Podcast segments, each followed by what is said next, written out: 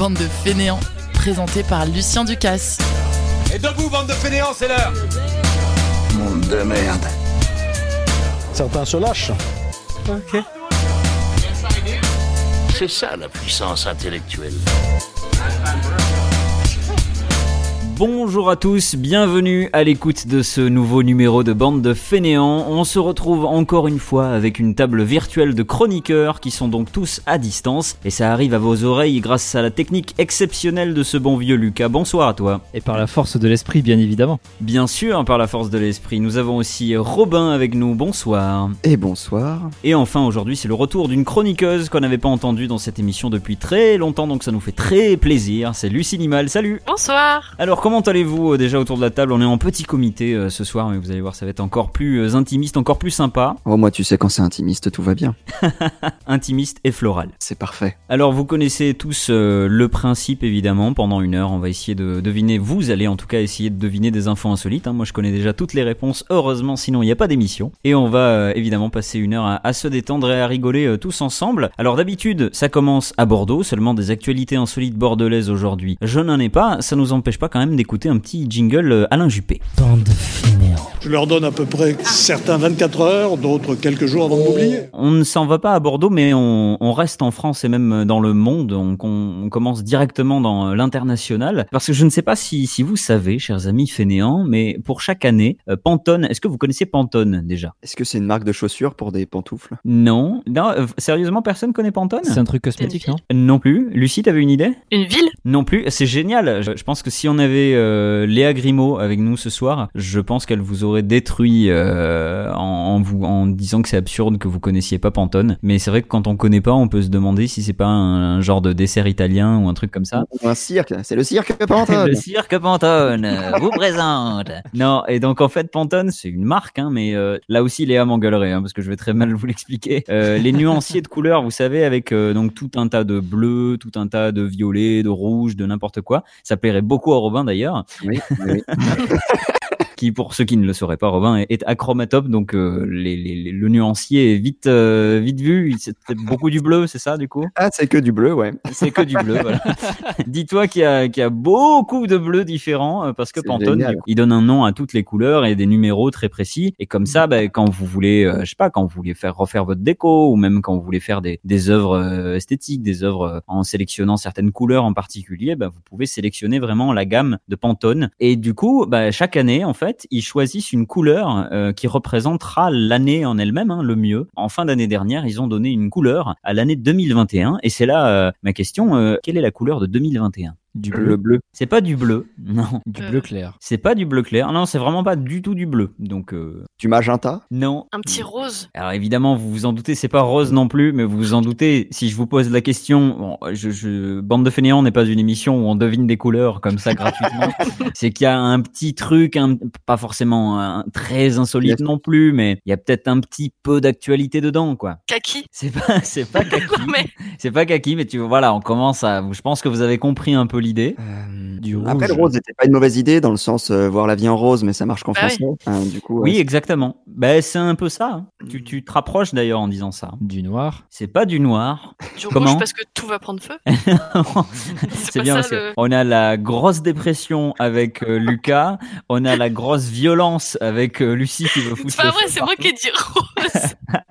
et on a la bonne réponse avec Robin puisque tu as dit gris, c'est ça? Oui, Oh. effectivement. Oui, voilà. Et c'était là donc bien la, la bonne réponse. Euh, et c'est même une première. Il y a deux couleurs qui ont été sélectionnées pour euh, cette année parce qu'ils se sont dit peut-être qu'ils allaient être trop violents en disant que euh, la, couleur de l'année serait le gris. Il y a deux couleurs, c'est le gris et le jaune. Un jaune qui va très bien avec ce gris d'ailleurs. Il ne s'appelle pas Pantone pour rien. Mais du coup, en fait, le gris évidemment parce que pour rappeler un peu la, la, couleur un petit peu maussade que pourrait présager 2021 après la l'année catastrophique qui a été 2020. Mais du jaune pour rester optimiste et voir toujours un peu la lumière du soleil euh, au bout du tunnel, euh, je ne sais pas, mais en tout cas, voilà, ça a été un, un peu un message de leur part et ça a fait l'actualité en fin d'année dernière, euh, justement pour la grande révélation de cette couleur de l'année. Euh, bon, ça va pas nous changer la vie, hein, je, je vous préviens, vous vous en doutiez peut-être, mais en tout cas, je trouvais ça euh, rigolo qu'ils fassent ça. Après, évidemment, c'est un petit peu commercial aussi parce que j'ai vu qu'ils ont fait des mugs gris et jaunes spécialement pour 2021, donc évidemment, il y a toujours un petit peu de commerce derrière. Cette bonne vieille société mercantile. Exactement. Alors mais, on va. mais le, le jaune Oui. est bien choisi parce que euh, c'est c'est une couleur qui est associée à la joie, à la bonne humeur, au rayonnement. Donc c'est bien du coup pour repartir sur de, de nouvelles bases. Et le gris, est-ce que tu sais à quoi c'est Ah, aucune idée parce que du coup je suis allé voir jaune pour voir s'il y avait une signification. C'est bien, ça me fait je très pense que plaisir. tu t'en doutes, les couleurs, moi, hein, voilà. Tu seras notre co-animateur ce soir. Tu iras en direct euh, chercher quelques petites infos supplémentaires sur les infos insolites. Après, je veux Euh, pas dire, mais ça dépend oui. du gris. Si c'est un gris un peu clair, ça va, c'est plutôt lumineux. Mais si c'est un gris bien foncé, ça pue la déprime quand même, hein, c'est pas tu, ouf. fais, tu fais très bien de le dire parce qu'effectivement, euh, alors là, il s'avère que c'est un gris quand même très très clair, euh, plutôt plutôt joli. Je, je l'ai pas trouvé du tout. euh, après, je, je, je suis l'inverse d'un synesthésique euh, avec la, la couleur, c'est-à-dire que moi, ça ne m'évoque strictement rien, ni musique, ni ni ni idée, ni valeur, ni quoi que ce soit. Euh, mais quand même, ce, ce gris de, de Pantone, je le trouvais pas trop tristouné. euh, je le trouvais plutôt euh, assez clair, quoi. Donc, euh, je pense que ça te conviendra tout à fait, euh, ma chère Lucie. Je vous propose qu'on parte en Autriche à la rencontre de Marcus Hofstadter, qui est un photographe autrichien qui utilise toutes sortes de matériel pour faire ses photos et qui a récemment réalisé un portrait au collodion humide. Alors, en soi, euh, c'est déjà c'est pas mal insolite, hein, parce que tout le monde ne fait pas des photographies en collodion humide. C'était un procédé qu'ils utilisaient il y a très longtemps. euh, au début de la photo, Euh, mais vous vous en doutez, il y a quand même une question insolite derrière, parce que je ne vous donne pas les réponses comme ça. Avec cette technologie, qui était une des premières technologies pour faire de la photo, euh, ça se fait sur une plaque de verre, euh, lui, il a décidé de faire quelque chose d'assez insolite en fin d'année dernière. Quoi, à votre avis, justement, qui était assez impressionnant? Attends, tu Alors, peux rappeler déjà, le, le fonctionnement de la technique là? Parce que j'ai j'ai Oui, c'était ça ma question. Il y a une plaque de verre déjà. Non seulement il y a une chambre noire, mais c'est à l'intérieur de la chambre noire, je crois qu'il y a de manière à, à bien faire intégrer la photo sur la plaque de verre. euh, il y a tout un mélange euh, chimique qui se fait. Après, je connais pas le détail et, alors très franchement d'ailleurs, ça ne vous aidera aucunement à trouver euh, la bonne réponse. Le côté insolite que vous allez trouver n'a rien à voir avec la photo en elle-même, ni le fait que ce soit du collodion humide. hein. Ça aurait pu se faire avec euh, n'importe quel autre euh, appareil photo argentique, même numérique. Euh, c'est surtout que là, en fait, le procédé est compliqué. Euh, faire une photo au collodion humide, ça met, il y a, un- il faut un long temps de pause, d'au moins, euh, je crois que c'est autour de 5 minutes à peu près. Euh, donc vous bougez pas pendant 5 minutes.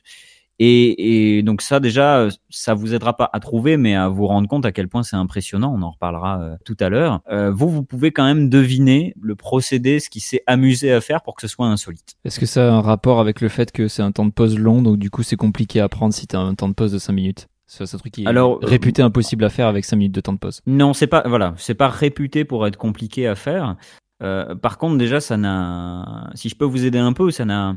Ce qu'il a fait, ça, aurait été totalement impossible à faire euh, à l'époque, à l'époque où ça a été créé, c'est-à-dire à, la, fin du, à la fin du, même au milieu du 19e siècle. Euh, c'était, c'était pas possible à faire du tout à l'époque ce qu'il a fait. Est-ce que l'objet qu'il a pris en photo, c'est un objet qui n'existait pas à l'époque? Alors euh, déjà, c'est, c'est- non, il n'a pas pris d'objet en photo. Là, déjà, ça pourra vous aider. Euh, il n'a pas, il n'a pris aucun objet en photo. Si vous, si vous essayez de trouver qu'est-ce qu'il a pris en photo, déjà, ça peut vous aider. Ah. Il a pris en photo une pièce vide dans le noir. Euh, non, ah oui, ça serait. Je me demande ce qu'on pourrait voir du coup. Mais non. Ah. Est-ce qu'il a pris des gens en photo? Alors, très bonne question. Effectivement, on peut dire qu'il a pris des gens en photo. Et je vais même euh, vous aider un petit peu. Alors, vous savez qu'il a pris des gens en photo, et vous allez, vous savez maintenant aussi qu'il s'est pris lui-même en photo. D'accord. Au lieu d'utiliser la plaque de verre euh, machin, il a utilisé un miroir pour se prendre lui-même en train de prendre la photo. Donc il a fait un selfie. Ah ouais, un selfie, euh, Un selfie au collodion humide. Alors c'est Ouais. une, une idée qu'on pourra lui euh, lui proposer. Euh, non, alors en- euh, c'est pas pas ça hein, qu'il a fait. euh, D'autant qu'en fait il a fait il a fait c'est facile pour le coup. Hein. Alors sans l'effet miroir euh, qu'il faudrait qu'il voilà, qui fasse que tu sois derrière l'appareil photo. Euh, c'est facile de se faire prendre en photo avec ce genre d'appareil, évidemment, parce que tu te mets devant et après, le, le, il n'y a pas tellement de déclencheur, euh, étant donné que c'est, c'est une chambre noire qui s'ouvre et qui se ferme, donc tu le fais avec un, un drap. Mais, euh, mais, mais non, euh, c'est pas un selfie. Mais déjà, on, on, on se rapproche un peu parce que vous avez deux éléments qui peuvent vous aider à trouver ce qui est insolite, sachant que vous savez qu'il a pris des personnes en photo et qu'il est lui-même notamment sur la photo. D'accord, il y a quelqu'un d'autre avec lui, c'est ça? Il y a quelqu'un d'autre avec lui, oui, effectivement, il y a une personne avec lui. C'est un peu glauque. Euh, sa femme décédée? Alors non, euh, C'est d'ailleurs. J'ai découvert récemment que euh, se faire prendre en photo avec quelqu'un de décédé, c'était extrêmement à la mode au début de la photographie. Et il y a des tas, des tas, des tas de photos euh, de gens euh, avec des personnes décédées qui sont même mises en scène où tu, tu as carrément les personnes, tu les, ils sont habillés et tout ça, c'est terrifiant. Ouais, c'est assez impressionnant parce que c'est hyper bien fait. T'as l'impression que les gens ils dorment en fait. Oui, exactement. Et autant il y a des photos magnifiques. Je me, j'ai j'ai vu passer par exemple une photo avec des jeunes filles. Et il y a deux jeunes filles l'une à côté de l'autre, et donc du coup t'es obligé de savoir en fait que l'une des deux filles est morte euh, parce que quand tu le sais, tu te dis waouh, euh, ok, un peu glauque. Mais quand tu le sais pas, c'est vraiment deux jeunes filles en robe euh, l'une à côté de l'autre. Par contre, il y a des photos qui sont mais absolument terrifiantes avec des gens qui ont des rigidités cadavériques. du coup, tu as vraiment l'impression L'ami qui s'est pris le bus. non mais c'est presque ça, c'est-à-dire qu'ils ont beau être euh, habillés en, costume ou des trucs comme ça, sur la photo ils sont ils sont à côté de quelqu'un et ça se voit quoi, ça se voit qu'ils sont morts et du coup c'est terrifiant. Mais euh, mais du coup non c'est c'est pas ça. euh, étant donné que je, vous le rappelle hein, euh, et ça vous pourriez avoir quand même des idées facilement. Il a il a donc Marcus Hofstadter là dont on parle aujourd'hui, lui il a fait quelque chose, ils, ils se sont pris en, en photo les deux, il n'aurait pas pu le faire à l'époque. Alors le fait qu'il soit mort, ça, ça aurait pu se faire totalement. Par contre, là, ce qu'ils ont fait, ça aurait pas du tout pu se faire à l'époque. Ah, c'est le fait qu'ils soient, qu'ils soient ensemble sur la photo qui aurait pas pu être fait à l'époque, c'est ça? Euh, non, c'est pas le fait qu'ils soient ensemble sur la photo. C'est, Il a c'est fait un montage, genre avec quelqu'un qui était pas là. Oui. Alors tu te rapproches vraiment beaucoup de la, de la bonne réponse. Il l'a photoshopé. Alors il a rien photoshopé du tout. C'est ça justement qui est euh, qui est très insolite. Mais Lucie, vraiment, tu as un cheveu de la bonne réponse. Tu peux être plus précise que ça. Ok, j'ai peut-être une idée. C'est une espèce de plaque en verre. Sur la plaque, il a mis euh, la photo de quelqu'un, euh, genre peut-être en transparence, et donc du coup, il s'est retrouvé sur la photo de quelqu'un, mais qui était pas du tout là. Alors, tu te rapproches le plus, par contre, c'est pas du tout ça qu'il a fait. Vous pouvez trouver simplement ce qu'il a fait. Effectivement, là, vous avez trouvé le gros de la bonne réponse. La personne n'est pas avec lui dans le studio de photo. Donc, à votre avis, où est-elle? Ah, Loin. il l'a fait sur un téléphone. C'était en FaceTime ou un truc comme ça, non? Bon, je vais valider la bonne réponse. Je m'apprêtais en fait à vous dire, je vous rappelle que vous êtes toujours à l'écoute de Bande de Fainéants, une émission qui est faite à distance. c'est un rendez-vous Skype en quelque sorte. Ils ont fait exactement ce qu'on est en train de faire euh, actuellement euh, tous ensemble. Marcus Lui, il est autrichien. Et euh, son ami, je crois qu'il est américain. Il s'appelle Shane Balkovich. Lui était au Dakota du Nord et l'autre était en Autriche. Et donc ils se connaissent justement déjà euh, par Internet. hein. Ils sont tous les deux photographes, tous les deux euh, connus pour avoir certaines spécialités. Marcus, en l'occurrence, lui, c'est euh, le collodion humide. Et euh, ils se sont dit, tiens, euh, j'aimerais bien qu'on fasse un portrait ensemble. Pourquoi pas faire un portrait via Skype? Ce qu'il a fait, c'est qu'il a utilisé un projecteur. Vous connaissez peut-être tous les projecteurs qui s'utilisent de plus en plus pour faire des home cinéma, des choses comme ça. Et donc en fait, il a fait un- une espèce de conversation Skype avec ce projecteur-là, où en gros, il a projeté l'image de son euh, de son pote dans son studio en Autriche. Pareil, son pote était dans l'équivalent du studio, mais dans le Dakota du Nord. Et du coup, ils ont mesuré la taille qu'il fallait avoir pour qu'on ait vraiment l'impression que l'un est à côté de l'autre dans le même studio. Le plus compliqué, évidemment, vous vous en doutez, ça a été de, de faire la photo, de faire en sorte qu'elle ne soit pas floue et qu'elle soit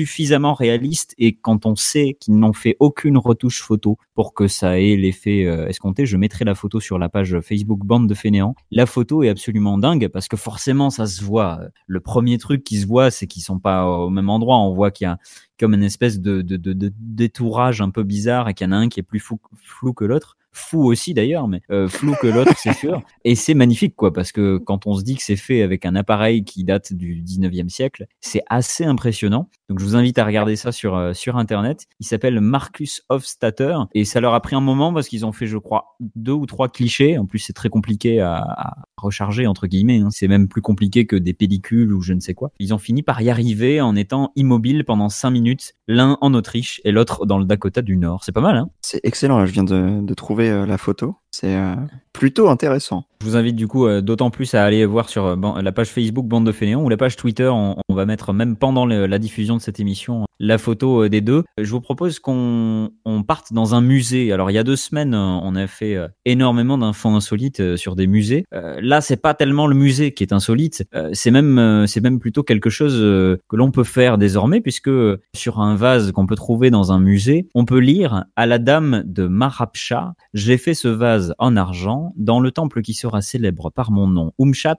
je l'ai déposé en offrande pour toi avec bienveillance. C'est un très joli petit texte qu'on peut lire sur un vase. Mais pourquoi c'est insolite ce que je vous raconte là? C'est vrai que pour l'instant, il n'y a rien de très pittoresque. Parce qu'en fait, euh, la personne qui a fait ça s'est trompée, c'était pas de l'argent. Ah oui. ah, ce serait. Je, alors, c'est une même une bonne question. Je me demande si c'est vraiment de l'argent parce que j'ai j'ai pas spécialement vu le vase. Je vous cache pas que le vase en lui-même, le musée, tout ça, ça n'a aucune importance. Ce qui est très important et insolite, c'est qu'on puisse lire cette chose-là sur ce vase. C'est la manière dont ça a été écrit? Oui, en quelque sorte, oui. Est-ce que c'est un QR code qui en fait euh, cache ce message. Ah, pas mal. Non, Du Euh, braille. non, non, non, non, parce que alors là aussi, encore une fois, on est loin de la très, très, très, très loin de la technologie du QR code. Je vous aide un peu. C'est pas du braille. Donc c'est une gravure. Du morse. Non, non. C'est- Alors, c'est pas du morse. Alors, c'est pas une, spécialement une gravure. C'est pas forcément la, la manière avec laquelle hein, c'est écrit. C'est Euh, le support sur lequel c'est euh, qui aurait peut-être pas dû traverser le- les époques comme il l'a fait. Non, le support n'a n'a aucune importance. Par contre, tu, tu- c'est la deuxième partie de ta phrase qui, pourrait vous aider. Il s'agit traverser les époques. euh, il s'agit de, il s'agit de lire une phrase. Euh. Ah, c'est une, c'est une écriture que, qu'on, qu'on n'était plus vraiment capable de lire et on a dû filer ça à des linguistes pour qu'ils puissent euh, traduire le texte. Alors, j'aime j'aime beaucoup euh, ta façon de, de, de voir les choses. C'est une très bonne réponse, Robin. Mais j'aime beaucoup ta façon de voir les choses parce que c'est extrêmement humaniste. Tu sous-entends que c'est un truc qu'on n'était plus capable de lire. Et je pense que personne n'a pris le, le, le problème dans ce sens-là. Puisqu'évidemment, tout le monde voit la découverte en disant que c'était quelque chose qu'on n'était pas capable de lire. Puisque c'est précisément, euh, littéralement, l'écriture la plus ancienne de l'histoire de l'humanité. Et en fait, euh, ce que j'aime beaucoup, c'est qu'effectivement, oui, on n'était plus capable de la lire, puisqu'on est quand même les descendants d'une manière ou d'une autre des gens qui l'ont écrite. Ça fait tellement longtemps qu'on a l'impression qu'on n'a jamais été capable de le lire pendant plus d'un siècle, parce que ça a été trouvé il y a une centaine d'années, mais l'écriture en elle-même date de 4400 ans. Euh, Ah ouais. et, et ça a été découvert donc à peu près euh, voilà à la, à la fin du 19e siècle. Alors au départ on, on pensait que c'était beaucoup plus ancien, mais il paraît que c'était euh, contemporain et que c'est juste que c'était une langue plus vieille. En gros, euh, pour faire euh, très très général, il y a le linéaire A et le linéaire B qui sont les écritures les plus les plus anciennes. Jusqu'à présent, en fait, les, les, les plus vieilles écritures qu'on connaissait euh, étaient euh, venaient de Mésopotamie. Il y avait à peu près 3000 ans. Et là, donc du coup, on a battu un nouveau record puisque c'est un donc un chercheur italien et toute son équipe qui ont réussi à, à déchiffrer euh, la langue entière, l'alphabet entre guillemets entier de d'un certain linéaire, l'élamite linéaire. Et euh, l'élamite linéaire, en fait, ça a plein euh, de particularités qu'on ne retrouve pas du tout dans le linéaire A, le linéaire B. Ça fait que avec les autres écritures, on pouvait pas du tout déchiffrer celui-là. Et donc, y a, en tâtonnant pendant près d'une dizaine d'années de travail, hein, quand même, il faut le parce que forcément, là, je vous sors la phrase, on dirait que le gars, il a eu un éclair de génie, il s'est dit tiens, ça y est, je sais ce que ça veut dire. Mais non, il a mis dix ans à, à, à établir. Une équivalence en alphabet et en choses comme ça. Et donc, il a enfin réussi à, à lire tout ça. C'est pas mal, hein Ouais, c'est assez impressionnant. ouais. C'est incroyable. Et alors, question, tu Oui. n'auras peut-être pas la réponse, mais est-on capable de parler cette langue maintenant qu'on a réussi à, à traduire? Est-ce qu'on a une, une idée de comment ça pourrait se prononcer? Et- qu'on est, on est reparti pour 10 ans de plus là. Ah ouais, là, ça, Ouais. c'est ça qui est ouf. Il y a deux choses moi que je retiens de cette information et qui sont assez incroyables. Donc la première, c'est que il est capable de la déchiffrer totalement. Donc concrètement, alors peut-être qu'il c'est difficile d'imaginer euh, la prononciation qu'il pouvait y avoir et tout ça forcément. Euh, c'est déjà difficile de l'imaginer en latin. Euh, Je pense que c'est incroyablement impossible de l'imaginer pour ces choses-là. Par contre, il y a de fortes chances que c'était une langue également. Euh, ça, je connais pas les détails, mais dans, en fait, dans les détails de la façon de traduire le texte, prouve que c'est quelque chose qui était aussi parlé, parce qu'évidemment, il y a des langues qui ne pouvaient être que écrites, hein, peut-être. Euh, ça, ça a existé même par la suite. Visiblement, cette langue-là était parlée, si j'ai bien compris. Par contre, la, la chose que je retiens surtout, c'est qu'en fait, comme c'est lié à un vocabulaire et à potentiellement une des langues les plus anciennes de l'histoire de, de l'humanité, c'est un pas de géant, en fait, dans la compréhension de langues anciennes et de la façon de dater, en fait, des, des langues et des textes et des alphabets qui sont plus anciens, donc forcément, que les langues indo-européennes et des, des choses comme ça. C'est quand même pas mal. Donc là, comme lui-même il le dit, il en a encore pour 10 ans, mais il est très content parce que euh, il s'est facilité euh, des années de travail, quoi. Oui, et puis ce qui est impressionnant, c'est que si on a la langue, ça veut dire qu'on a la culture qu'on a derrière. On a aussi, on peut avoir un peu d'histoire de religion aussi, et c'est assez, Ouais, c'est euh, c'est assez impressionnant ouais, le, tout, le- tout ce qu'on peut avoir. Et par déduction, on peut aussi aller chercher d'autres langues et tout, parce que ça marche comme ça. En fait, ça marche par comparaison entre entre langues qui peuvent, entre cultures qui peuvent être proches, et donc du coup, ça ouvre énormément de portes d'un coup. C'est assez impressionnant. Ouais. Ce que je remarquais aussi, alors l'article était un article scientifique, donc forcément ils sont pas du genre à, à partir dans tous les sens euh, quand il y a ce genre d'informations. Tu veux dire que c'était pas les aliens? assez sérieux. Non mais voilà, c'est un peu ce que je voulais dire. Mais ce que je voulais dire surtout, c'était sur l'enthousiasme, parce que tu vois, moi quand je vois, quand j'ai vu que sur le vase par exemple, où on peut du coup déchiffrer euh, ce qui est écrit dessus, je, je trouve que le texte est génial. Quoi, je l'ai déposé en offrande pour toi avec bienveillance.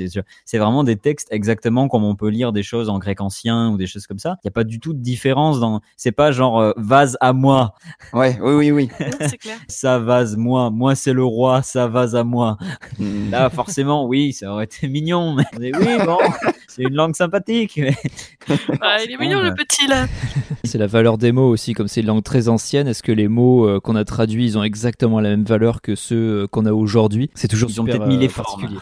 En fait, il y a trois mots et nous, on a sorti une super phrase. Ouais, c'est ça. bienveillante, euh, coucou. Et voilà. Longue vie à toi, cher ami. À Demain. Bande de fainéants. Tu parles espagnol? Un poquito. Pour vous faire comprendre, vous devriez plisser les yeux et cligner lentement des paupières, mais auprès de qui? Des chats. Des chats, c'est une bonne réponse, Robin. Euh, Là, non mais en même temps, vous cherchez hyper loin en fait. C'est comme ça que tu parles avec un chat. Moi, je le fais. Mais c'est vrai. Alors, euh, vous allez vous foutre de moi, mais cette info insolite, je l'ai depuis 4 mois. Et depuis 4 mois, si je trouve un chat, j'essaye. hein. Euh, à chaque fois, j'essaye et ça marche, c'est génial. Je savais Euh. pas, je suis si une mauvaise maîtresse, c'est ouf. Et oui, voilà, je, je- je savais que j'allais m'adresser à des gens qui ont des chats, puisque vous avez littéralement tous des chats euh, autour de la table. Donc, Oui. je pense que ça vous parle, cette info insolite. Et, et c'est un truc, quand je l'ai lu, je me suis dit, mais c'est évident, parce que pour quiconque a, a des chats, vous avez sûrement euh, déjà remarqué ce qu'on peut vraiment assimiler à du sourire de la part des chats. C'est quand ils plissent les yeux, enfin, quand ils avancent un peu la tête en avant, qu'ils bougent les yeux et qu'ils font comme s'ils faisaient un, un, un sourire niais. Si nous, on faisait un, un sourire un peu niais, un peu forcé, c'est ce Je crois que que les font les miens ils m'aiment pas.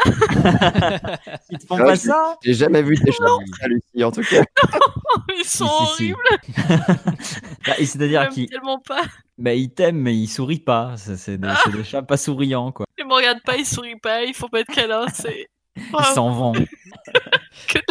Non, par contre, je, je pense que j'ai lu une info, mais assez proche de, de ce que tu as lu, si ce n'est le- la même. Mais euh, j'avais lu un article dans lequel il t'expliquait qu'en gros, quand un chat euh, va te mordre, te griffer de colère, il Ouais. t'a au moins, euh, par des expressions faciales, il t'a signifié au moins sept fois que euh, tu l'emmerdais. Euh, c'est le genre de truc sous les poils, Ah ouais, forcément, on peut fois. pas le voir. Mais euh, il y Ah a oui. des trucs, et du coup, il doit y avoir des odeurs aussi. Et des, des, des odeurs sûrement mais c'est surtout le- les expressions faciales. Et du coup je m'entraîne parce que j'ai euh, alors j'ai euh, la, petite qui est très mignonne et tout mais le, le vieux il est euh, assez euh, assez ronchon. Et il a tendance à sans prévenir euh, venir m'attaquer la main tout ça. Et du coup je regarde son visage maintenant. Et c'est en fait c'est des tout petits euh, mouvements au niveau des vibrisses qu'il y a juste au-dessus des yeux. Enfin, lui, c'est surtout à cet endroit-là qu'on le voit. Bon, il y a peut-être pas toujours cette fois. hein, lui, il est un peu, euh, un peu vénère, mais euh, il y a vraiment ces petits mouvements-là qu'il faut aller chercher, mais c'est imperceptible. Alors vous regarderez, euh, chers auditeurs et auditrices, et même autour de la table, ça, ça le fait beaucoup, notamment quand vous les caressez et que vous voyez que ça leur fait plaisir. Regardez bien la tête qu'ils font s'ils vous regardent, mais uniquement quand ils vous regardent. Il s'agit pas spécialement de ronronner ou comme ça. Mais moi justement, j'ai fait le test récemment. J'ai trouvé un, en me baladant, j'ai trouvé un, un petit chat, un, un chat domestique, hein, euh, et euh, justement, il était très avenant pour se faire euh, se faire caresser et tout ça. Et justement, à un moment, je l'ai regardé et il a eu vraiment ce mouvement de tête où il a baissé la tête, il a plissé les yeux et, et, euh, c'est littéralement, il faisait littéralement ce qui est décrit dans cette étude en fait. Et donc j'ai essayé de faire pareil, j'ai dû avoir l'air très con. Euh, j'ai essayé de faire pareil, euh, peut-être que et donc il a compris que euh, je souriais à cet animal. Les gens qui détestent les chats doivent nous prendre pour des, euh, des malades Oui. mentaux, ça va être très très drôle. Désolé. Hein, Il doit y avoir la même chose pour les chiens. hein. Moi, moi, ce que je fais quand, avec mes chats, c'est quand je. Alors, ça va être très niais. euh, les animaux que j'ai envie de leur dire que je les aime. Par exemple, pour moi, mes chats s'appellent Mune et Nil. Et je je dis par exemple, je t'aime Mune. Pour qu'elle comprenne, et ben voilà, je plisse mes yeux en baissant la tête. Et en général, et ben, elle va le faire aussi. Et du coup, je me dis, Ah. Elle m'a répondu, elle m'a dit qu'elle m'aimait. Et des fois, elle le fait, et donc, et donc je lui dis, avant que je le fasse, et du coup, je lui réponds, mais moi aussi, je t'aime, et voilà. Et- Alors, je, je Mais vais ils font casser. tellement pas ça. Alors, pendant qu'on laisse Lucie euh, régler sa psychanalyse de pourquoi ses chats ne l'aiment pas, je- vais, je vais peut-être casser ton truc, Robin, parce que du coup, il s'agit que de, de visuel. Donc, si ça se trouve, étant donné qu'elle ne comprend pas ton long- langage, ton chat, euh, quand, quand tu fais ça, bah, elle va juste te voir sourire. Donc, si ça se trouve, au mieux, elle voit que tu souris et donc elle sourit également, mais elle entend pas du tout que tu lui dis euh, que tu l'aimes. Euh, et, et même au pire, elle fait, mais qu'est-ce qu'il a à me sourire, lui, là? Oui, mais je vais te sourire aussi. Voilà, toi, t'es bien con, toi. Et du coup, pour t'es là, je t'aime. Non, sorry, moi je crois qu'ils comprennent ce qu'on leur raconte. euh. Et pour revenir sur ce que tu disais, Lucas, effectivement, il y a des choses similaires avec les chiens. Eux, ils comprennent beaucoup plus euh, facilement euh, des choses comme le sourire. Par exemple, si on vraiment, si on leur sourit de manière exagérée, c'est là qu'ils comprennent le sourire. Il n'y a pas forcément besoin de, faire un mouvement, de cligner lentement des paupières ou comme ça. Mais il y a, eux, pour le coup, ils, sont beaucoup plus réceptifs à des, à des comportements tout simplement de, de, de gaieté, de choses comme ça. On va arrêter avec les animaux, évidemment. hein. Tout le monde n'est peut-être pas très très fan. Et je vais vous demander euh, ce qu'on peut trouver dans un quartier résidentiel de la petite ville de Spijkenis. Spijkenis aux Pays-Bas, petite ville bien sympathique au, au nom très difficile à prononcer. Que peut-on trouver dans un quartier résidentiel de la petite ville de Spijkenis Alors, ce qu'on peut trouver en soi est pas insolite. Il y aura une, une question insolite qui va avec ça. C'est quelque chose de tout à fait trouvable. Seulement, il y en a beaucoup. Il y en a beaucoup réunis au même endroit. Des Donc, C'est pigeons. quelque chose que vous connaissez tous. Alors, c'est pas des pigeons. Est-ce que ce serait pas des tulipes datant du, du crack des tulipes et qui ont été plantées là-bas parce que ça n'avait plus aucune valeur? Ça m'avait manqué, euh, ça. Alors même en depuis la dernière émission d'il y a deux semaines. hein. Mais ça, ce que j'adore à chaque fois avec Robin, c'est qu'il y a toujours une proposition extrêmement précise. Et Et floral. ça, c'est quand même assez génial. Mm. Et floral, forcément floral. Ça n'est pas ça. On était bien dans les fleurs avec le, le crack et tout ça, même le Pays-Bas et tout ça. C'est c'est parfait. Non. Non, alors je vais vous aider un peu. C'est pas des, c'est ni donc des animaux comme des pigeons, c'est ni des humains, c'est ni des des petits objets. C'est quelque chose d'assez gros, d'assez imp- imposant. Genre magasin ou un truc comme ça? Euh, non, c'est pas un magasin, c'est- c'est- mais on est plus dans quelque chose de bâti, oui. Statue de quelque chose? C'est pas une statue, c'est une information insolite qui nous vient de notre ami euh, Nicolas Puot, euh, qui nous a proposé cette info insolite. Des bancs? C'est pas des bancs. Mais est-ce que c'est quelque chose de bien bâti? Ouh, tu... Ah oui. oui, Lucas. pensez ville, pensez construction. euh, Des parkings. lampadaires? C'est pas des parkings, c'est pas des lampadaires. On est aux Pays-Bas, euh, il y a des canaux un petit peu aux Pays-Bas, il y a des, souvent des petites, des petites rivières, des, choses bateaux. comme ça. C'est pas des bateaux. Des quais. C'est pas des quais. On, on va y arriver. Je pense qu'on Des a des voiles. auditeurs, des auditrices qui ont une idée déjà. C'est pas des voiles. Des poteaux là pour mettre les bateaux? non. c'est- allez chercher dans des trucs précis. Merci, Non. petit démarrage. Non, non, c'est pas du tout lié à un port euh, en particulier. Des ponts. Des ponts, voilà, merci. merci Robin. Ce sont des ponts. Il y a plein de ponts les uns euh, derrière les autres. Alors vous allez vous dire, c'est un peu bizarre parce que si je veux aller euh, d'un endroit à l'autre, euh, un seul pont suffit. Et là, il y en a plein à la suite. Et quelle est la particularité de ces ponts, à votre avis? Et c'est là que vous allez euh, essayer de trouver euh, la partie insolite de, de ces ponts. Il y a qu'une personne qui peut passer dessus et c'est pour ça qu'ils en ont fait plein de petits.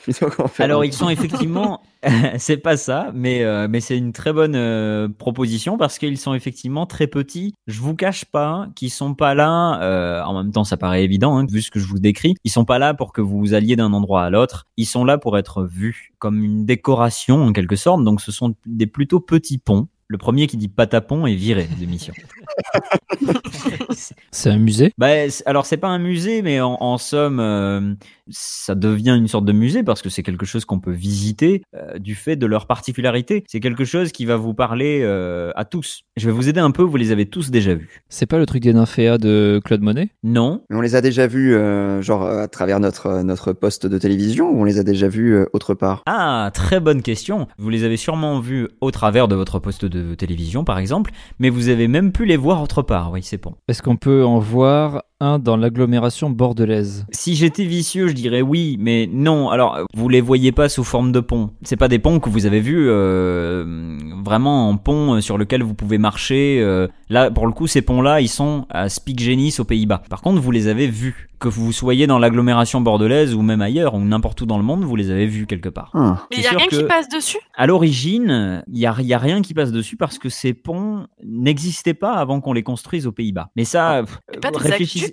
Il y a notamment des aqueducs qui ressemblent tous beaucoup à des aqueducs, mais euh, là en l'occurrence, voilà, je vous l'apprends et je vous l'apprendrai d'autant plus quand on aura le fin mot de cette info insolite. Ces ponts, ils n'existent pas à la base. Alors pour vous aider un petit peu, il faudrait que vous imaginiez euh, dans votre vie quotidienne où est-ce que vous voyez des ponts. Souvent quand je vous fais deviner par exemple une personnalité, je vous dis euh, qui c'est qu'on a pu voir à tel endroit, si vous finissez par comprendre qu'elle n'existe pas, par exemple vous pouvez proposer quelque chose comme Astérix et Obélix ou, euh, Tintin ou des choses comme ça, qui sont du coup des personnages qui n'existent pas, quoi, qui sont qu'on peut voir dans des BD par exemple. Donc c'est un rapport avec l'univers fictif du jeu vidéo ou de la BD ou du film ou... Alors c'est rien de tout ça, mais effectivement c'est... c'est- Je vous aide un peu, vous pouvez les voir sur un support papier ces ponts. Le pont de Tolbiac. Mais non, c'est de la BD ça. Non, alors Sur un c'est... c'est- support papier. Ouais. Pensez pas au pont, pensez vraiment à, à où vous les trouvez, quoi. À où vous les voyez, parce que c'est ça, là, tout simplement, l'info insolite. C'est Euh, des ponts qui sont pas sur l'eau? Des faux ponts, genre qu'on met en dessin sur des agendas pour euh, les gamins de 6ème, et en fait, euh, ils se sont dit, oh, ça serait bien qu'on les mette quelque part. Alors- ouais. Eh ben, c'est un peu ça, seulement c'est mille fois plus connu que euh, un agenda d'un gamin de sixième. C'est Euh, vraiment le un truc des truc. peintres connus, mais je crois que c'était déjà dit. Alors, euh, je sais même pas, je vais essayer de trouver qui c'est qui les a dessinés. C'est le logo Euh, d'une entreprise Ah, on commence à s'approcher doucement déjà. Euh, c'est plus ou moins des, c'est pas des logos, on peut pas dire que c'est des logos et c'est pas pour une entreprise, mais c'est un peu ce genre de, de design, ouais. C'est un peu, euh, c'est quelque chose de visuel. Oui, donc c'est abstrait. Je suis sûr que si je vous demande d'aller les voir dans les 10 secondes, vous pouvez. Il y a un support, il y a quelque chose euh, euh, auquel vous pensez pas, quelque chose de visuel que vous voyez très souvent euh, tous les jours. D'ailleurs, allez, je vais vous aider vraiment pour le coup. Là, je pense que euh, j'ai trouvé la la petite chose qui va nous vous permettre de trouver. Hors antenne, tout à l'heure, on a un peu parlé avant de commencer cette émission. Et euh, si je peux me permettre, Robin nous a confié qu'il était allé faire des courses euh, dans la journée. Et je suis sûr que Robin a dû croiser euh, un de ses ponts en allant en faire ses courses tout à l'heure. Mais pardon, mais moi je pense qu'à McDo, alors c'est bizarre. C'est ça C'est McDo? Pourquoi tu penses Il n'y a rien à voir avec Mais McDo. le- Mais oui, c'était une très bonne idée en vrai. Le genre le M de McDo, euh, ça fait oui. un Ouais. Et Alors d'ailleurs, je sais pas pourquoi ils auraient foutu ça, mais. euh, Oui, mais d'ailleurs, c'est exactement ça la- la- l'info insolite. Je- pas la Ah, mais bonne est-ce que c'est réponse. pas, est-ce que c'est pas le truc qu'il y a sur les, euh, les plaques d'égout? Il y a Non, en sorte fait, de pont à mousson, bah, de pont à mousson d'ailleurs, c'est le logo de pont à c'est mousson. c'est marrant parce que vous avez pas trouvé euh, la- l'info insolite précisément vis-à-vis des ponts dont on parle, mais ça pourrait être exactement ça, euh, en l'occurrence, euh, Lucie. C'est que par exemple, imaginez que le, le- logo de McDo, en fait, euh, si on considérait depuis tout le temps que ce M là, c'était un pont, et ben voilà, le- le- le- l'artiste, je crois qu'il s'appelle Robert Kalina, il a décidé de, de, de mettre ce, ce- ce- de faire construire ce pont aux Pays-Bas. Seulement, c'est pas le M de McDo, c'est des ponts. C'est des ponts que vous connaissez sous forme de pont. Seulement, je pense que vous faites, vous connaissez tellement, vous voyez tellement ces ponts que vous avez oublié que c'était des ponts et qu'on voyait ces ponts-là. Est-ce que ça a un rapport Ça, avec nos téléphones peur. portables? Euh, non, mais on se rapproche effectivement parce que c'est quelque chose que vous voyez. Alors pas autant que votre téléphone portable, mais c'est c'est quelque chose qui est souvent à, à proximité de votre téléphone portable ou dans ce genre de format, quoi. Un truc dont on se sert tout le temps. Assez, sou- assez souvent, oui. Ça dépend des gens, mais assez souvent. Oh là là, C'est c'est- génial. C'est très très drôle parce que il y a un truc auquel vous pensez pas. Ok, c'est un truc dont on se sert souvent. C'est quelque chose qu'on a dans les mains, en fait. Souvent, c'est pas. C'est pas... Ouais, ouais, totalement. C'est quelque chose que vous avez souvent dans la main. Après, Des, euh, des poignées de porte. Non, mais c'est non, pas des après, y a, ça dépend des pratiques. Il y en a qui en utilisent de moins en moins d'ailleurs euh, ces choses-là. Je vais vous aider beaucoup. Euh, si- j'utilisais le- l'exemple de Robin tout à l'heure, c'est parce qu'il est allé faire ses courses. Il est allé euh, acheter des cadeaux, des choses comme ça, parce qu'on enregistre cette émission à l'avance. On, se- on se fait des cadeaux en janvier, on aime bien. Euh, euh, il est allé acheter des cadeaux. Donc quand il a acheté des cadeaux, il, a, il, a- il les a pas eu gratuits les cadeaux. Vous voyez où je veux venir ou pas? Ah, les billets. Les ponts qu'il y a sur les Les billets. ponts qu'il y a sur les billets? Eh oui, C'est génial. des billets d'euros. Évidemment, vous pensiez pas aux, aux billets d'euros. Il y a quelqu'un qui m'a appris que chaque billet euh, correspondait à euh, un style architectural. Le 5, c'est l'architecture romane, après il y a le gothique, après il y a l'art nouveau, ça c'est le 50, et ainsi de suite. Exactement. Et comme on voulait Incroyable. pas faire de, de jaloux, on a décidé de- d'inventer cette pont. Donc, euh, en l'occurrence, Robert Kalina, euh, lui, c'est celui qui a inventé. Je me suis peut-être trompé tout à l'heure. C'est celui qui a inventé les ponts en mettant les, les différents styles architecturaux. Ah ben, il s'appelle Robin. Tiens, c'est Robin Ah. Stam. Ça, ça peut être que quelqu'un de, de génial. Non, mais Euh, en 2011, Robin Stam, il a profité de la, la construction d'un nouveau quartier résidentiel pour euh, mettre 6 de ces ponts. Donc du coup, il doit en manquer un. Il a construit en, en miniature euh, les petits ponts que vous pouvez trouver sur vos billets. Donc il y a effectivement des aqueducs, euh, ma chère Lucie, comme tu le disais tout à l'heure. Donc vous avez l'impression que vous êtes dans un billet, hein, tout simplement, quand vous êtes aux Pays-Bas. Je suis désolé pour lui, mais je trouve ça très moche quand même.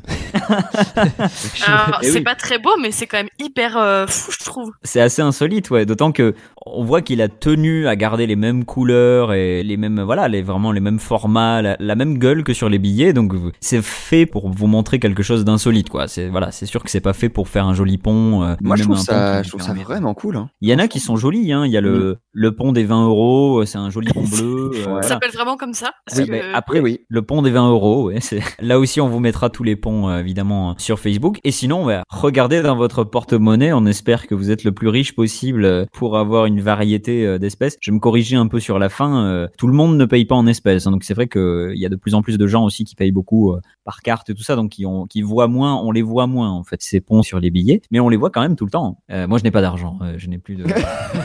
Bande de fainéants. Il y a un, un festival anglais qui n'a pas pu se tenir en, en juillet dernier à cause de la pandémie. Vous vous en doutez, ça a été le cas. On en parle hélas souvent dans cette émission. La culture a pris un sacré coup avec la pandémie. Mais du coup, il y a un- plusieurs festivals et, et plusieurs événements qui ont décidé de s'adapter un peu à tout ça et de- d'essayer de trouver des, des choses un peu euh, originales pour faire des, des concerts à distance, des choses comme ça. Là, il y a le festival anglais. Il a décidé de proposer à tous les internautes du monde une sorte de carte interactive. Qu'est-ce que vous pouvez faire avec cette carte, à votre avis? Est-ce Se que c'est balader dans des zones? tu te rapproches beaucoup. Ce qui est insolite, c'est pas le fait de se balader, mais ça pourra vous donner l'impression que vous vous baladez quelque part. Elle est liée genre à un casque de réalité virtuelle et du coup on se balade vraiment euh, plus ou moins? Non, euh, alors je peux vous dire le format, euh, c'est uniquement du son. Ah, Et je pense que ça plaira à tout le monde, mais en particulier, ça, ça en tant que créateur de son, ça plaira beaucoup à, à Lucas, parce que moi, ça m'a rappelé quand j'ai vu cette euh, info insolite, ça m'a rappelé euh, une chronique euh, qu'il a faite. Je peux pas en dire plus parce que je vais trop l'aiguiller sur la bonne réponse. Et Robin aussi, ça va beaucoup te plaire. Ils ont mis des micros dans plein d'endroits du, du monde et sur cette carte interactive, tu peux aller par exemple genre sur un marché euh, en Inde ou ce genre de choses et en un clic te retrouver dans une ambiance euh, comme ça. Alors, il me manque plus qu'un élément pour te valider la bonne réponse, puisque c'est exactement ce qu'ils ont fait. Seulement, tu peux me dire euh, dans quel endroit en, en particulier ils ont fait ça. Ah, Euh, c'était pas les dis- marchés du coup. bah, Exactement, voilà. C'est pas les marchés. Quand je te dis quel endroit en particulier, c'est pas dans. euh, super c'est pas à tel endroit en Norvège. Euh, c'est par exemple si c'était des marchés, c'est que dans des marchés. Là, c'est que dans des. Supermarché. C'est pas des supermarchés. Des écoles. C'est pas des écoles. Dans des salles de concert, c'était un festival, alors euh, je sais pas. Alors pas mal de revenir sur la musique, même si effectivement le, le côté festival va pas vous aider du tout euh, pour trouver le, le lieu, mais c'est pas des salles de concert. Je vous cache pas que c'est un festival un peu particulier, donc euh, Ah, en pleine nature, genre la toundra. euh, ouais, je vais je vais valider, même carrément la forêt, tout simplement ah, en forêt. bien. à l'intérieur de la forêt. Donc vous avez cette carte, je, je mettrai là aussi le lien euh, sur la page euh, Facebook Bande de Fainéants. C'est une carte en libre accès qui s'appelle Sound of Forest. Il y a partout, euh, c'est c'est de l'ASMR 100% naturel, hein, c'est-à-dire qu'ils ont mis euh, des super micros dans, dans le milieu de la forêt. Et euh, partout dans le monde, vous pouvez sélectionner votre forêt, que ce soit des cascades du Chili, à la forêt de Soreza en Norvège, la Blue River dans le Colorado, le parc national de Madagascar, euh, où vous voulez. Et vous entendez les bruits des oiseaux, de l'eau, des arbres, euh, de la nature, tout simplement. Et ça vous permet de voyager. Et c'est effectivement un, un festival un peu de, de musique, un peu comme ça, euh, méditative, euh, autour de la, de la forêt, des choses comme ça. C'est pas mal. C'est Ouais, hyper cool. Génial pour s'endormir le soir. Tu dis bon ben ce soir je m'endors à Madagascar, demain ce sera machin. Exactement. C'est un super, euh, c'est une super idée. Ouais. Et il y avait euh, pour le printemps tous les ans, il y a la même idée euh, qu'on retransmet sur euh, Radio Campus France d'ailleurs. C'est euh, le jour du printemps. Sur chaque fuseau horaire, il y a euh, quelqu'un qui se dévoue pour pendant une heure mettre en stream euh, un endroit euh, de, de nature. Et pendant une heure, vous avez le printemps qui se réveille à Singapour, en Inde, et puis après en Ouzbékistan, et puis après chez nous. Et puis petit à petit, ça avance, ça fait le tour du monde. Et en 24 heures, on est passé ben, par tous les fuseaux horaires. On a eu euh, 24 levées de soleil sur le printemps, et ça- c'est une fois par an. Ça s'appelle Wake Up. C'est génial. C'est cool. Une plateforme participative d'ailleurs, je pense, parce qu'il y a, il y a plusieurs personnes qui peuvent, on peut proposer nous-mêmes nos propres sons. Et euh, il va falloir le faire si c'est pas déjà fait. Alors à, l'heure où je regardais cette info insolite, euh, quand je l'ai préparé, euh, il n'y avait pas énormément de choses à proximité de Bordeaux. Donc il y a, le plus proche de nous, c'était vers Toulouse et près de Piégu-Pluvier. Je ne sais pas si tu connais, euh, Lucas, c'est au-dessus de Nontron. Ah oui, c'est dans les Dordogne. tréfonds de la Dordogne. ouais. Il y a personne d'autre, donc il va falloir aller dans les forêts, et, dans nos belles forêts du Sud-Ouest, et essayer d'enregistrer des choses comme ça, parce qu'on a aussi quand même des belles forêts, hein, lui, mon cher Lucas. Je pensais à ta chronique CEP, en fait. Ah oui, d'accord. Mais... Et oui, mais ce serait plutôt la forêt de la double, mais qui n'est pas très jolie quand même, qui est un peu trop euh, triste. Oui, voilà. Après, là, là, là, du coup, tout n'est pas dans le, le côté joli, mais dans l'ambiance Dans- dans forestière. L'ambiance globale, on reste quand même sur quelque chose qui est encore euh, très peuplé, qui n'est pas dénaturé, où il y a encore beaucoup d'espèces, notamment d'oiseaux euh, différentes. Sans transition, on va euh, rester un petit peu dans, dans un côté nature. Je vous aide déjà un peu en vous disant ça. Qu'est-ce que l'on est en train de découvrir au nord de l'Éthiopie, dans la région de l'Afar? Ça fait à peu près Euh, 5000 km de long. Une forêt de champignons, mais euh, encore une fois, c'est trop précis. dans laquelle mais- on peut méditer? Non, c'est pas une Non. forêt. Non, mais effectivement, vous allez dans, dans le monde euh, comme ça, fa- facilement, quelque chose qui fait 5000 km de long, il n'y a, il y a pas 36 000 choses, quoi. C'est pas un pont, Ouais. quoi. C'est une formation géologique? En quelque sorte. Euh, disons que la, la bonne réponse, vous allez la trouver parce que c'est dû à une, il y a une formation un peu géologique qui va entraîner la bonne réponse, qui va entraîner ce que vous cherchez. On est Alors, pas euh, beaucoup plus avancé.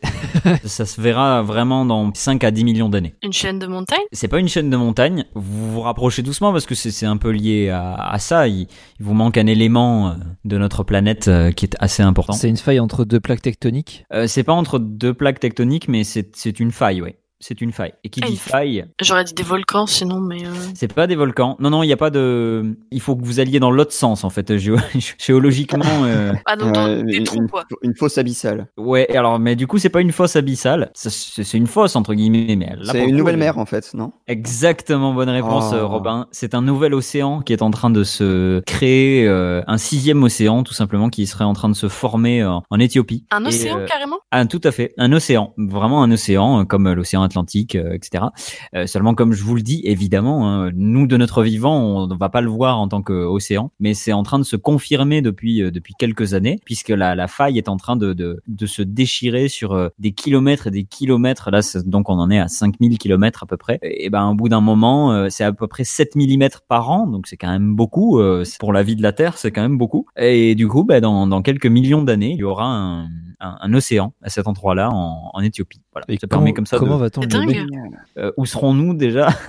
5-10 millions d'années On peut se poser des questions déjà sur le l'état de la race humaine à peu près. Euh, c'est peut- une question qui peut se Mm. poser. Si la Terre évolue comme elle est censée évoluer, il y aura bien un jour ou l'autre à cet endroit-là un océan. Peut-être qu'il y aura de toute façon un océan géant partout ailleurs. Hein.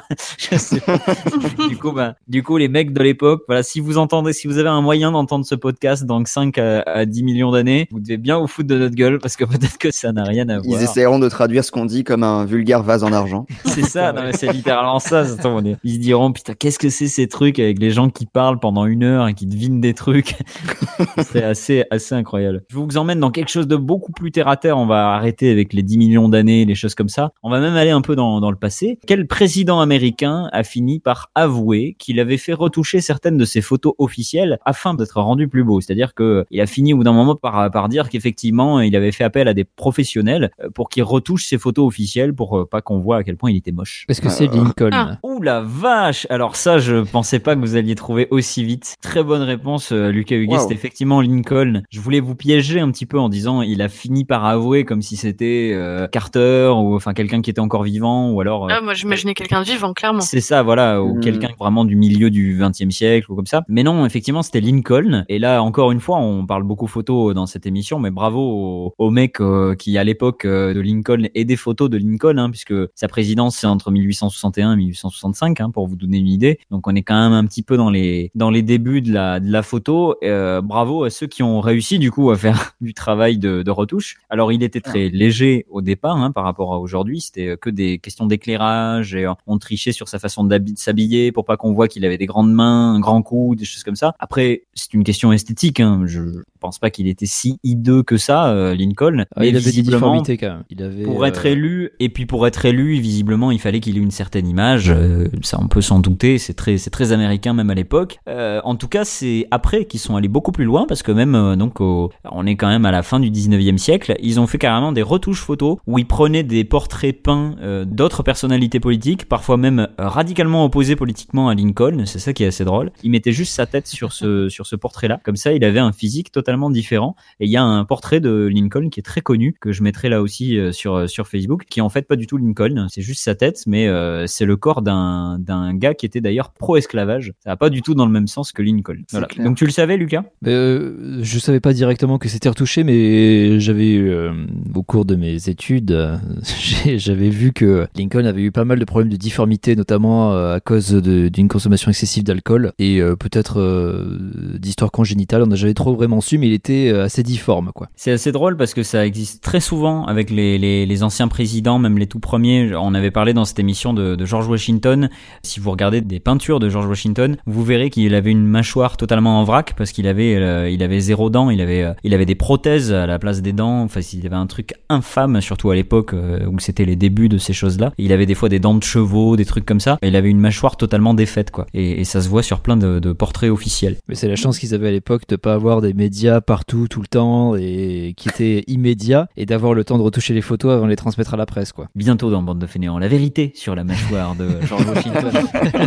Allez, avant de se quitter, j'ai une petite dernière info insolite, très d'élitement sociétal, euh, comme on aime bien, et, et en même temps qui rejoint euh, des thèmes euh, chers à, à un peu tous nos chroniqueurs en général dans cette émission. Qu'est-ce que la Chine aimerait bien pouvoir faire d'ici 2025, à votre avis? Surveiller plus de monde. alors ils aimeraient sûrement surveiller plus de monde d'ici 2025. On n'est jamais trop surveillé, mais euh, mais en fait ils aimeraient un peu surveiller quelque chose. Oui, ça leur permettrait de surveiller quelque chose d'une meilleure manière. Il s'agit pas de surveillance de gens. Le, le projet principal concerne pas le vivant. Faire voter les morts? Non, ça on fait déjà. Non. J'ai pas besoin d'aller en Chine pour ça, t'inquiète. Ah, c'est dur parce qu'il y a tellement de choses qu'on aimerait. Ouais, bah proposez, hein, Est-ce proposez, que c'est euh, géologique pif, hein. Par exemple, vous voyez quand vous proposez des trucs comme géologique, euh, tout de suite, je peux vous dire que c'est pas ça. Parfait. mais que en fait je peux vous mettre plus sur la, la- la- la piste parce qu'effectivement on se rapproche doucement. C'est un peu ce genre de domaine scientifique, mais c'est pas la géologie. Donc c'est la climatologie. C'est la oui, c'est même c'est même plus précis que climatologie. Contrôler la météo? Exactement, bah, bonne réponse Lucie. La, la Chine aimerait bien pouvoir contrôler totalement la météo d'ici 2025. Alors, je vous arrête tout de suite parce que je vous imagine euh, tomber de votre chaise en vous disant mais c'est pas possible, enfin c'est un truc complètement dingue et, et impossible à faire. Il s'agit pas de contrôler, c'est pour ça que je corrigeais un peu le climatologie. Il s'agit pas de contrôler le climat ni même la météo euh, à long terme, mais de vraiment contrôler la météo, ce qui serait déjà quand même assez dingue sur toute la Chine. Par exemple, quand il y a besoin de pluie, euh, de vraiment créer de la pluie sur tout le territoire pendant un temps donné. Ouais, ce serait D'accord. terrible. Ouais, niveau- les Américains terrible. avaient essayé, de, avaient essayé de faire ça euh, dans les années C'est- 50-60. Ils niveau avaient pas envoyé des bombes nucléaires ils avaient envoyé des bombes nucléaires euh, dans l'atmosphère pour, euh, pour faire des tests, et ce qui a créé notamment euh, de nombreux trous dans la couche d'ozone, notamment celui énorme au-dessus de l'Australie. Oui, mais du coup là, ils aimeraient faire un peu ce genre de choses-là, mais plus avec des injections en fait de gaz et de produits, des choses comme ça dans les nuages. D'accord, pour, ok. pour créer la, la pluie. euh. Mais ça fait très peur parce que c'est déjà pas très très clair leur étude. Enfin, c'est-à-dire qu'on n'en sait pas grand-chose. Donc on sait pas ce qu'ils vont utiliser, ni quel bien ou mal ça fera euh, au reste de la planète. Et puis surtout, c'est la Chine. C'est-à-dire que si c'était, je sais pas, si c'était le Danemark qui, qui avait mis en place euh, ce genre de projet, euh, on pourrait se dire oui, bon, ben d'accord, sur le territoire du Danemark, ce serait déjà impressionnant. Mais là, c'est la Mhm. Chine. Euh, c'est quand même un territoire hyper grand. Donc on verra ce que ça donnera. hein. On a jusqu'à 2025 pour se faire une idée. Mais euh, voilà, je sais pas ce que vous en pensez autour de la table. C'est un peu, c'est un peu terrifiant. Ça doit avoir des conséquences Ouais. climatiques euh, à très grande échelle. euh, Enfin, c'est Ah, pas juste clair. faire de la pluie Mm, mm. sur la Chine, quoi. Ça va faire des refroidissements de, de masse d'air tout autour. Ça va modifier les, les vents. Ça va, c'est euh, assez effroyable tout ce que ça peut faire. Mm. Quand Je pense qu'il faut arrêter euh, de jouer avec euh, la météo. Faut- des fois, il faut qu'on se calme en fait. euh. Non, et puis quand on voit euh, qu'actuellement la météo, euh, comment ça fonctionne, ça fonctionne seulement sur euh, sur la théorie du chaos. Oui. Et ce qui fait que si euh, les mecs arrivent à déclencher des trucs à X ou Y endroit, ça va forcément avoir un impact euh, sur la météorologie mondiale. Donc euh, très très Mm. flippant. Dans cette émission, par exemple, récemment, on parlait de, des Russes qui veulent envoyer des, des espèces de spots géants dans l'espace pour projeter des, des publicités sur la Terre entière, qu'on puisse voir dans des pays entiers euh, à des distances de kilomètres incroyables. Plus les satellites, des trucs comme ça, c'est un peu comme si les gens euh, disaient pour euh, tiens, bah, pour sauver un peu la planète, on va mettre un gros gros moteur géant au diesel qu'on va mettre sur le bout de la Terre et on va propulser comme ça à la Terre, on va voyager avec la Terre, on va faire j'ai vraiment l'impression qu'ils proposent ça, quoi. Mais ils voulaient faire euh, ça pendant un temps, mettre une espèce de cage autour du soleil pour récupérer l'énergie au max. Bon, ils se sont rendus compte qu'on n'avait pas la technologie pour. Mais euh, il y a un moment, faut arrêter de faire en sorte que l'espace, ça soit notre poubelle, quoi. Déjà que la planète est une poubelle, euh, réglons d'abord ça, s'il vous plaît, avant de oh. faire l'espace, notre poubelle arrêtez. En tout cas, je propose qu'on fasse une délégation avec Lucie euh, qu'on envoie euh, en Chine pour militer et pour euh, empêcher la Chine de toucher au, temps qu'il fait partout en Chine comme ailleurs. Merci à tous d'être d'être venus ce soir. C'était un plaisir de vous avoir. Avec bah, plaisir. Merci à toi. Et puis on se retrouve tous dans, dans deux semaines, je l'espère, pour une pour une nouvelle émission. D'ici là, évidemment, comme toujours, hein, rendez-vous sur bande de fainéants sur Facebook, sur Twitter pour avoir toutes les informations. Et puis vous pouvez nous retrouver en podcast sur euh, Apple Podcast, Google Podcast, toutes les plateformes. On, est partout, euh, n'importe quand. Euh, voilà, pour toujours une heure insolites. Dans les campagnes. Dans les villes, dans les campagnes. Ils sont là. Nous sommes partout. Ils sont là pour vous envahir. Merci. merci à tous d'avoir écouté et merci pour votre fidélité à l'écoute de Bande de Fainéants. À dans deux semaines. Ciao, ciao. Salut. Ciao.